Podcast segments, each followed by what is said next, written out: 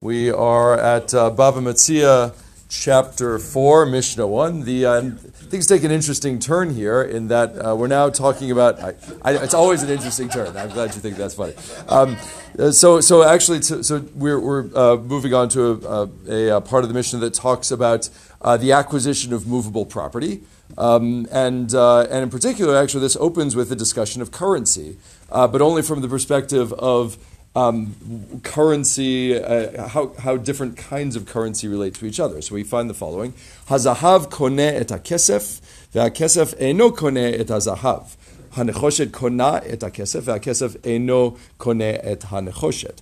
Gold acquires silver, but silver does not acquire gold. Copper acquires silver, but silver does not acquire copper. Bad coins acquire good ones, but good ones do not acquire bad ones etc., uh, etc. Et it concludes with all movable property acquires other movable property. Now, what does any of that mean? My first thought when you read this at first is that, oh, well, gold acquires silver because gold is worth more, but that's not actually what it means. It actually means that gold is a less useful currency because it's not generally used in, uh, in, in sort of uh, interpersonal transactions. It's more of a commodity than it is a, uh, a currency. And so what happens is that if, if I exchange um, a, a, an, amount of gold for, and you've got some silver, if I buy silver from you, um, uh, and there, you know, it's the same amount of, uh, you know, this equals that. Um, if the silver changes, no, sorry, if the, if the silver, uh, if you give me the silver and I don't give you the gold, you don't actually acquire the gold yet because it actually has to change hands. The silver, though, however, um, is uh, once it is exchanged, it, it uh, sorry, once this is really hard.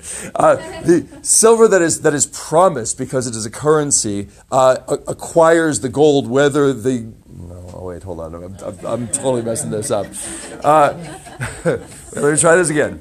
Um, the gold actually has to change hands before it is acquired, but the silver, once it is uh, once it is promised, is effect, effectively belongs to the other person because it is currency. So if I have if I have a note that says that you gave me um, some silver, um, it's mine whether you've actually given me the silver or not. But the gold, which is like property, doesn't become uh, yours until I actually transfer it to you. It actually has to physically move. Um, with movable property, however, and that's where the Mishnah is going to go, uh, movable property is only acquired once it changes hands, once it is drawn. Um, so uh, um, yeah, I'm going to leave you to puzzle through that, and we'll we'll uh, we'll have a lot more fun with this. Um,